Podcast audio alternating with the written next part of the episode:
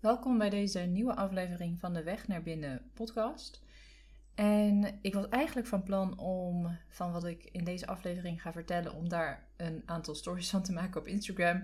Maar ik merkte al heel snel, dit wordt een veel te lang verhaal, dat ga ik niet doen. Ik maak er gewoon even snel een podcast over, omdat ik hier regelmatig vragen over krijg en het ook uh, terugzie op allerlei uh, verschillende kanalen van mensen die praten over familieopstellingen, maar ook van verhalen die ik terugkrijg van mensen die dan bij mij komen voor een familieopstelling en het op een andere manier ervaren hebben. En waar ik het in deze podcast over wil hebben, is eigenlijk het verschil tussen het opstellen zoals het ooit een keer bedacht is door Bert Hellinger, de klassieke manier van opstellen, en de, opstellen, uh, de manier van opstellen die daar vandaan ontwikkeld is. Um, en wat daar nou eigenlijk het verschil van is, mogelijk de meerwaarde van is. Um, dat eigenlijk. Dus daar ga ik iets meer over vertellen in deze podcastaflevering. En ik haak hierop aan um, omdat ik onlangs weer een uh, stukje tekst voorbij heb zien komen waarin staat um, van een familieopsteller, maakt niet uit uh, wie dat dan is, uh, waarin staat dat je dus um, trauma met je mee zou dragen van zeven generaties terug. Dat wil zeggen dat je dus, uh, het kwam er eigenlijk kort gezegd op neer, dat je dus van zeven generaties voor jou alle trauma wat daar niet aangekeken is of niet, uh, geen plek heeft gekregen, dat je dat met je mee zou dragen. Um, je kunt je voorstellen als je zoiets leest, dat je daar best wel even van kan schrikken. Want je denkt, oh jeetje, zeven generaties, dat nou, ik heb mijn ouders, dat zijn er al twee. Nou, opa en oma erbij, nog eens een keer vier. Dat is alweer zes in totaal. En zo gaat het natuurlijk cumulatief naar achter. Um, dus dat is heel snel, zijn dat heel veel personen. En natuurlijk ontzettend veel trauma als je gewoon even heel simpel naar de geschiedenis van de wereld kijkt. Um, ik persoonlijk vind deze manier van denken een tikkeltje achterhaald. Ja, natuurlijk kan het zo zijn dat je verstrikt bent geraakt met een trauma vanuit uh, de, het familiesysteem. Dat kan zeker. Maar dat wil niet zeggen dat je al het trauma, wat in al die generaties niet is aangekeken, dat jij dat met je meedraagt. Um, mogelijk ben je met één of misschien een aantal dingen verstrikt geraakt, maar met alles is uh, nou ja, een tikkeltje overdreven, om het zo maar even te zeggen. En bovendien maakt het ook eigenlijk niet uit. En waarom dat zo is, dat ga ik ook straks even verder toelichten. Um, eerst even kort iets over dat klassieke opstellen. Want hoe het ooit bedacht is, uh, komt dus ook vanuit het gedachtegoed dat eigenlijk alles waar jij op dit moment last van hebt, en uh, vanaf nu zal ik even dat benoemen als de cliënt, dus waar de cliënt last van heeft, dat dat ergens vanuit het familiesysteem um, daar ergens vandaan komt. En dat zou dan zogenaamd zeven generaties terug kunnen zijn. De enige reden eigenlijk waarom dat zo wordt gezegd, omdat um, waarschijnlijk niet verder dan dat opgesteld is. Dus het zou ook zomaar 10 of 20 of 30 generaties kunnen zijn. Je weet het namelijk niet. Jouw familiesysteem bestaat natuurlijk uit, nou ja, misschien wel uh, miljoenen mensen. Uh, weet jij veel waar een bepaald trauma ooit ontstaan is? Maar het idee daarvan is dus dat um, je eigenlijk gaat werken vanuit de cliënt zo en dan vervolgens de, de verschillende generaties gaat opstellen. En je gaat net zo ver terug totdat je bij, nou ja, wat je dan denkt dat de bron van het trauma is. En vervolgens ga je op die laag als begeleider interventies toepassen. Dus stel dat je erachter komt dat bij een over-over-overgroot oma een bepaald trauma is ontstaan, uh, dan zou je daar met interventies, helende zinnen of helende bewegingen um, eigenlijk proberen te bewerkstelligen dat uh, dat trauma gezien wordt, het een plek krijgt en het daardoor niet meer doorwerkt door al die generaties terug naar de cliënt. Dat is daar eigenlijk het idee van. En zo is het ooit ontstaan. Je kunt je voorstellen als je op die manier werkt dat je, nou ja, dat dat sowieso natuurlijk erg lang duurt. Want voordat je dat allemaal, al die lagen onderzocht hebt, nou ja, zo'n opstelling kon ook wel echt drie uur duren. Nou, dat is ontzettend vermoeiend voor de mensen die er natuurlijk in staan. Um, en bovendien is het voor de uh, cliënt, uh, lijkt het vaak nogal krachtontnemend te zijn, in plaats van dat het helpend is. Uh, waarom? Heel simpel. Je kunt je vast voorstellen als jij daar als cliënt staat. Er worden allerlei mensen opgesteld. De aandacht gaat bij jou eigenlijk volledig weg en wordt gelegd op uh, de eerdere generaties. De cliënt staat er ook vaak wat verloren bij. Die ziet van jeetje, wat speelt daar allemaal veel in al die uh, generaties voor mij. Wat draag ik allemaal niet bij me mee? Dus er is ook vaak een gevoel van overweldigdheid die daar dan bij komt kijken. Um, en het gevoel dat diegene dus alles op moet lossen. Dus dat je maar blijft opstellen en opstellen en opstellen om eigenlijk maar te gaan graven in jouw familiesysteem en dingen te gaan oplossen uh, die bij andere generaties spelen. Um, dus wat ik heb gemerkt is dat, daar, uh, dat het voor de cliënt eigenlijk wat krachtontnemend is. En ondertussen uh, is het werk ook verder ontwikkeld natuurlijk door de jaren heen. Want nou ja, Bert Hellinger is ondertussen ook al dood. Dus dat, dit werk is, bestaat natuurlijk al best wel een tijd. Um, en het is eigenlijk elke dag opnieuw in ontwikkeling. Dus door de jaren heen is vanuit deze werkvorm eigenlijk een andere werkvorm ontstaan, waarbij we veel meer andersom werken.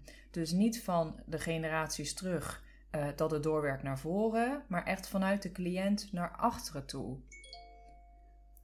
Dat wil zeggen, um, wat we eigenlijk hebben ontdekt, en dat, nou ja, dat weten we ondertussen natuurlijk, denk ik wel dat het wat meer een algemeen bekend iets is, is dat je alleen maar iets kunt veranderen aan jezelf en niet buiten jezelf. En op het moment dat je op die klassieke manier gaat werken, ben je eigenlijk bezig met het veranderen van andere mensen, zelfs mensen die al overleden zijn, als je het hebt over generaties terug. Um, in plaats van dat je vanuit jezelf aan het werken bent. Uh, en dat werkt altijd ontkrachtend. Dat merk je misschien ook wel als jij gewoon in een uh, willekeurige situatie uh, merkt dat je nou ja, het gevoel hebt dat iemand jou iets onrecht aandoet. Ik zeg maar even wat. Op het moment dat jij heel erg geprobeerd die ander in te laten zien wat ze hebben gedaan, of dat het niet kan wat ze hebben gedaan, of dat ze hun gedrag moeten veranderen, dan geeft dat heel veel frustratie en onrust en stress. Vaak omdat het ook gewoon niet werkt natuurlijk. Het geeft niet het resultaat wat je wil. Maar op het moment dat jij zelf voelt, oh maar dit is mijn grens, dit gedrag van die persoon hoef ik niet te accepteren en je begrenst dat gedrag, maar die ander mag er nog steeds helemaal zijn, dan zul je merken, oh, dit, oh ja, dit voelt sterk. Uh, het is pijnlijk misschien, omdat ik te accepteren heb wat de realiteit is, wat de situatie is, maar het is wel krachtgevend.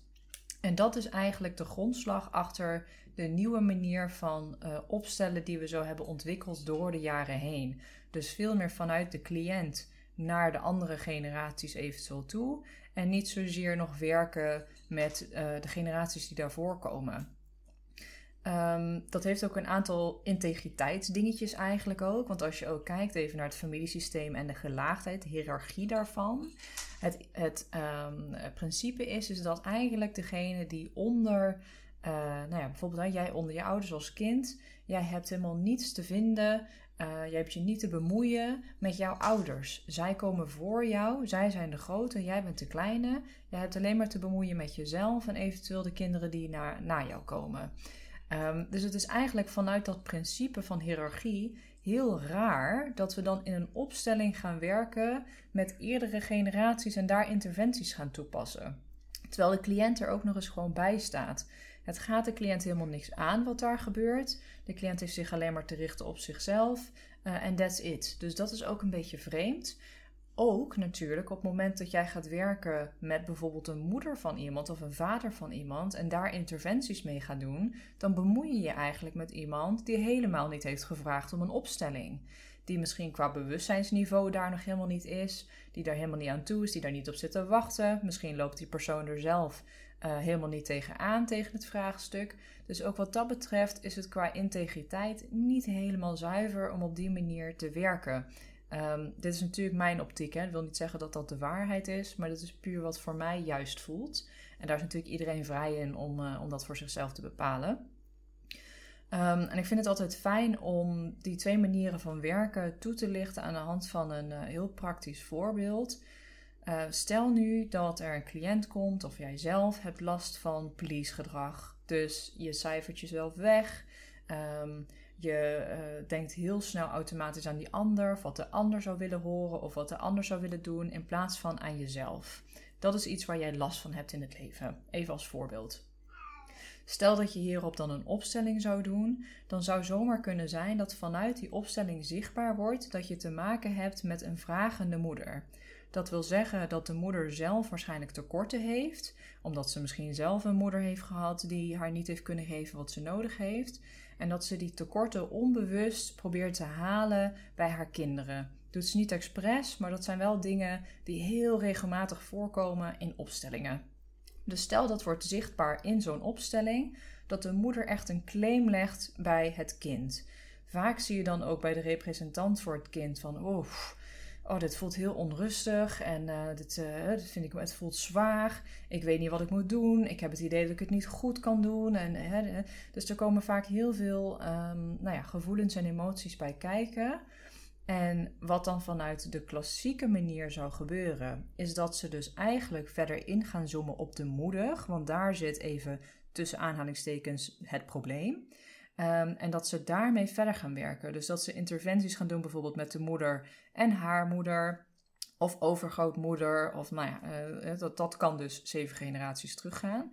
Dat ze daar dus uh, interventies mee gaan doen, dingen gaan aankijken, mogelijk. En vervolgens zou dat dan door moeten werken naar de dochter of het kind. Um, daar zitten dus natuurlijk een aantal dingen in die niet helemaal juist zijn, zoals ik al eerder zei. Omdat je dus gaat werken met iemand, dus de moeder, die niet heeft gevraagd om een opstelling. En bovendien het kind erbij staat en eigenlijk alles van die opstelling meekrijgt, terwijl het kind er helemaal, niet, uh, helemaal niets mee te maken heeft. Stel nu dat bijvoorbeeld zichtbaar wordt in die opstelling dat de moeder een heel groot trauma heeft, wat heel zwaar is met haar eigen moeder. En het kind ziet dat, de cliënt ziet dat Um, die kan zomaar nog meer de noodzaak voelen om te gaan zorgen. Want die ziet, oeh, oh, mama heeft het zwaar, ik ga nog meer zorgen. En zo komt zo'n kind dus nog meer in die um, ja, belastende dynamiek terecht. Dus het heeft ook een aantal uh, nadelen in die zin, ook voor de cliënt. Um, maar natuurlijk ook qua integriteit klopt het gewoon simpelweg niet helemaal. Bovendien is het nog maar de vraag in hoeverre um, zo'n beweging bij de moeder maken ook nog echt representatief is voor de realiteit. Wat je namelijk, eh, waar je heel erg rekening mee moet houden, namelijk, is dat je te maken hebt met representanten die maar al te graag uh, helpend willen zijn in het proces. Dus als jij als begeleider daar te veel sturend in bent met, nou, kan de moeder zich omdraaien, kan de moeder kijken naar haar eigen moeder en zeg maar dit, spreek maar dit uit, maak maar deze beweging, dat een representant over het algemeen heel erg bereid is om dat te doen, maar dat het mogelijk ergens helemaal niet zo goed voelt. Als ook de representant het thema van pleasen met zich meedraagt, zal die toch die beweging maken, terwijl die misschien helemaal niet kloppend is voor uh, wat er daadwerkelijk in de onderstroom speelt. Dus er zitten gewoon een aantal nadelen, uh, kort gezegd, aan deze manier van werken.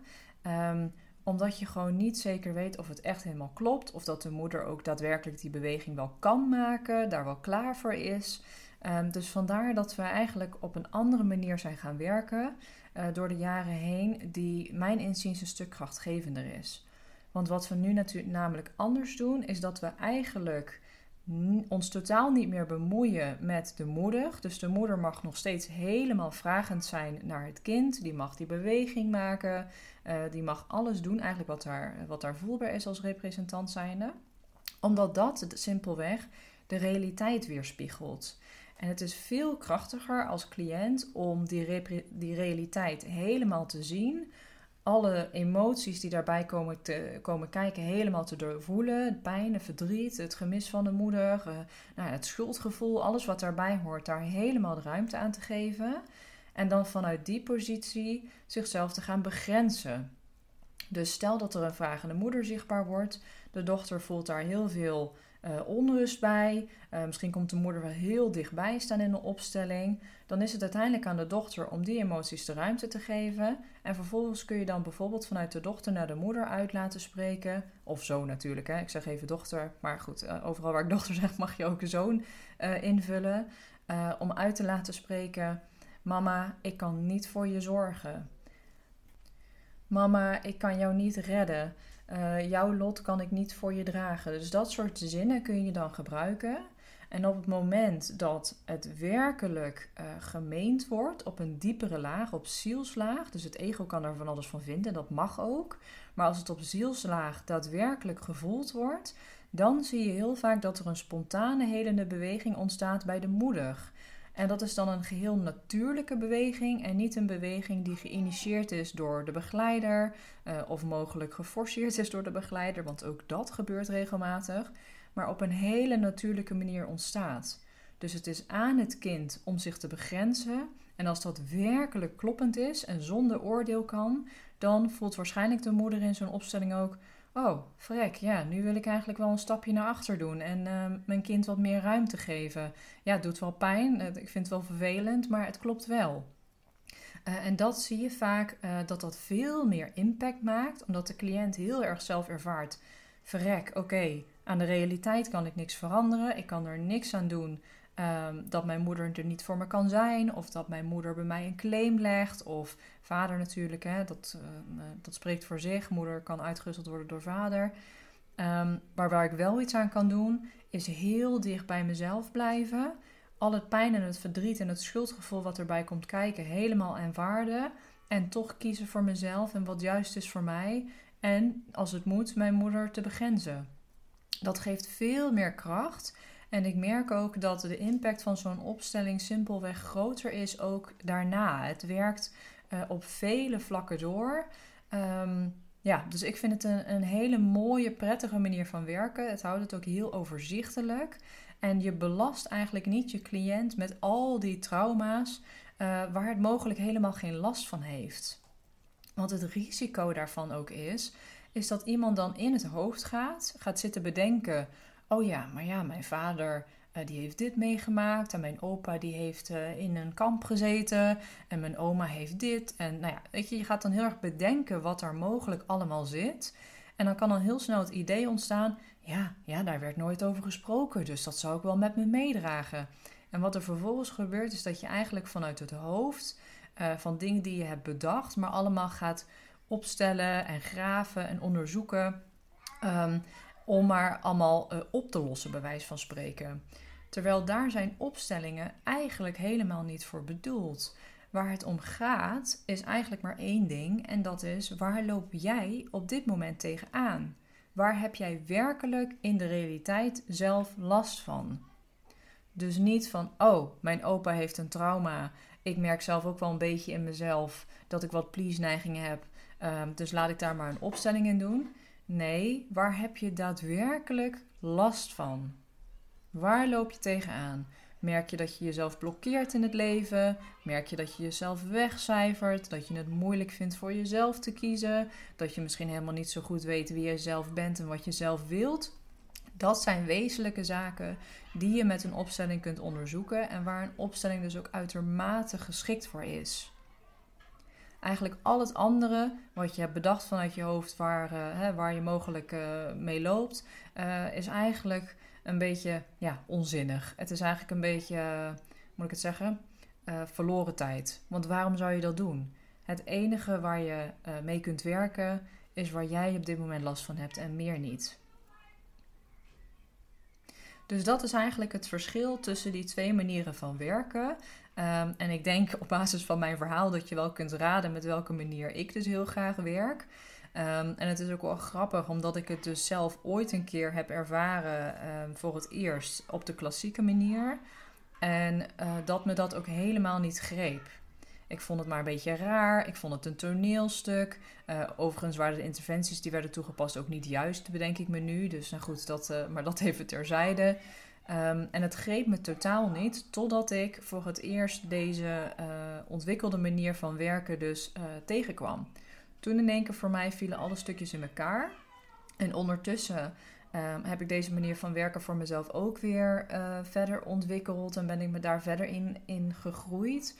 Um, want waar ik in het begin ook echt nog wel wat interventies deed met ouders bijvoorbeeld, dat ik ze toch om liet draaien, merkte ik ook uh, op basis van wat ik dan weer een keer ergens heb gezien. Van hé, hey, wacht even, maar dat klopt eigenlijk helemaal niet. Als de ouder niet kan kijken en met de rug ergens naartoe staat, dan is dat de realiteit. Dan gaan we daar niet in interveneren. We gaan niet die ouder omdraaien. Het enige wat we kunnen doen is eigenlijk met de cliënt werken, wat zinnen uitspreken. Mogelijk kan de moeder dan toch aanwezig worden, misschien ook niet. Uh, maar dat is dan wat het is. En wat ik ook steeds meer merk in opstellingen is ook de um, impact van de verbinding met jezelf. wij denken natuurlijk vaak met familieopstellingen, oh dat gaat over ouders en generaties. Maar uiteindelijk is die verbinding met jezelf, want die raak je eigenlijk kwijt door nou ja, traumatische ervaringen of door dingen die je meemaakt, maak je simpelweg um, een disconnectie met jezelf. Stukjes van jezelf raak je, uh, nou ja, vergeet je eigenlijk. Je raakt ze niet kwijt, ze zijn er gewoon. Alleen je verliest die verbinding. En um, in opstellingen eigenlijk, de kern van opstellingen is die verbinding met jezelf weer te herstellen. En soms is het daarvoor nodig dat je dus in een opstelling nou ja, een, eh, een proces met moeder aangaat, of met vader, of met het lot van iemand, of dat je verstrikt bent geraakt met uh, iets, uh, nou ja, een, een, gebeurtenis in de familie of met een, met een verstoten persoon. Soms is dat natuurlijk nodig. Ehm, maar ook heel vaak kom ik tegenwoordig tegen in opstellingen dat er eigenlijk een proces plaatsvindt tussen de cliënt en een zielsdeel van de cliënt. Dus eigenlijk een innerlijk deel, een kindsdeel vaak van de cliënt zelf. En het mooie is, en dat vind ik echt magisch om te zien, is op het moment dat de cliënt verbinding kan maken met dat zielsdeel, het werkelijk weer kan zien, uh, mogelijk zelfs weer kan omarmen, dan zie je heel vaak dat als er dan ook een vader of een moeder of nou ja, andere personen in die opstelling aanwezig zijn, dat die in één keer zich om kunnen draaien. Of meer aanwezig kunnen zijn. Of een bepaalde trotsheid voelen naar het kind. En het, nou, het raakt me zelfs als ik dit vertel omdat het zo, um, het is zo zuiver, het is zo'n natuurlijke helende beweging. Um, die impact maakt op alles in het systeem. En dat is echt, echt magisch om te zien. Um, dus het zal me ook niks verbazen als dat steeds meer ook hè, een nieuwe ontwikkeling in zijn binnenopstellingen. Dat je veel meer gaat werken met die zielsdelen. En dat daardoor eigenlijk ook de moeder of de vader bepaalde bewegingen kan maken. Maar dat dat eigenlijk al niet meer zo heel veel uitmaakt. Omdat wanneer jij verbonden bent met jezelf, oordeel naar jezelf loslaat, zul je ook merken dat je minder oordeelt naar de mensen om je heen. Dat je je meer verbonden kunt voelen met de mensen om je heen. Dat je anderen veel meer kunt accepteren zoals ze zijn. Dat je precies weet waar jouw grenzen liggen. Uh, en waar je je dus ook mag begrenzen. Dat je gaat voelen dat jij het allemaal kan dragen. Um, dat als jij iets, uh, nou ja, iets in het leven tegenkomt, een situatie die moeilijk is, dan voel je: ik kan dit aan. Weet je, dat is gewoon die verbinding met jezelf is echt het allerbelangrijkste wat er is. En uh, de rest is eigenlijk min of meer een beetje bijzaak. Maar natuurlijk is het wel soms nodig om bepaalde processen met vader of moeder aan te gaan voordat die verbinding met, uh, met jezelf kan ontstaan. Uh, maar goed, dat even terzijde. Dus, oké, dit was mijn verhaal over het klassieke opstellen en de ontwikkelde manier van opstellen. Mocht je nou uh, denken van, oh, ik wil hier meer over weten, um, luister dan vooral mijn andere afleveringen, zou ik zeggen. Of volg mij op Instagram, want ik praat er heel veel over. Um, wil je het ervaren, staat ik je natuurlijk geheel vrij om je een keer aan te melden voor een opstellingendag. En ik geef ook een opleiding in familieopstellingen, waarbij ik ook deze manier van werken natuurlijk uh, probeer over te brengen. Dus mocht je dat leuk vinden, kijk vooral even op mijn website. Uh, dat kan op colibriacademie.nl, maar ook madelonalissa.nl. Ehm, daar staat beide eigenlijk hetzelfde op. Dus uh, ja, kijk daar vooral even op, mocht je dat leuk vinden. Um, en voor nu wil ik je een hele fijne dag wensen. En uh, nou ja, wie weet weer tot een volgende aflevering. Dankjewel voor het luisteren. Doei doei.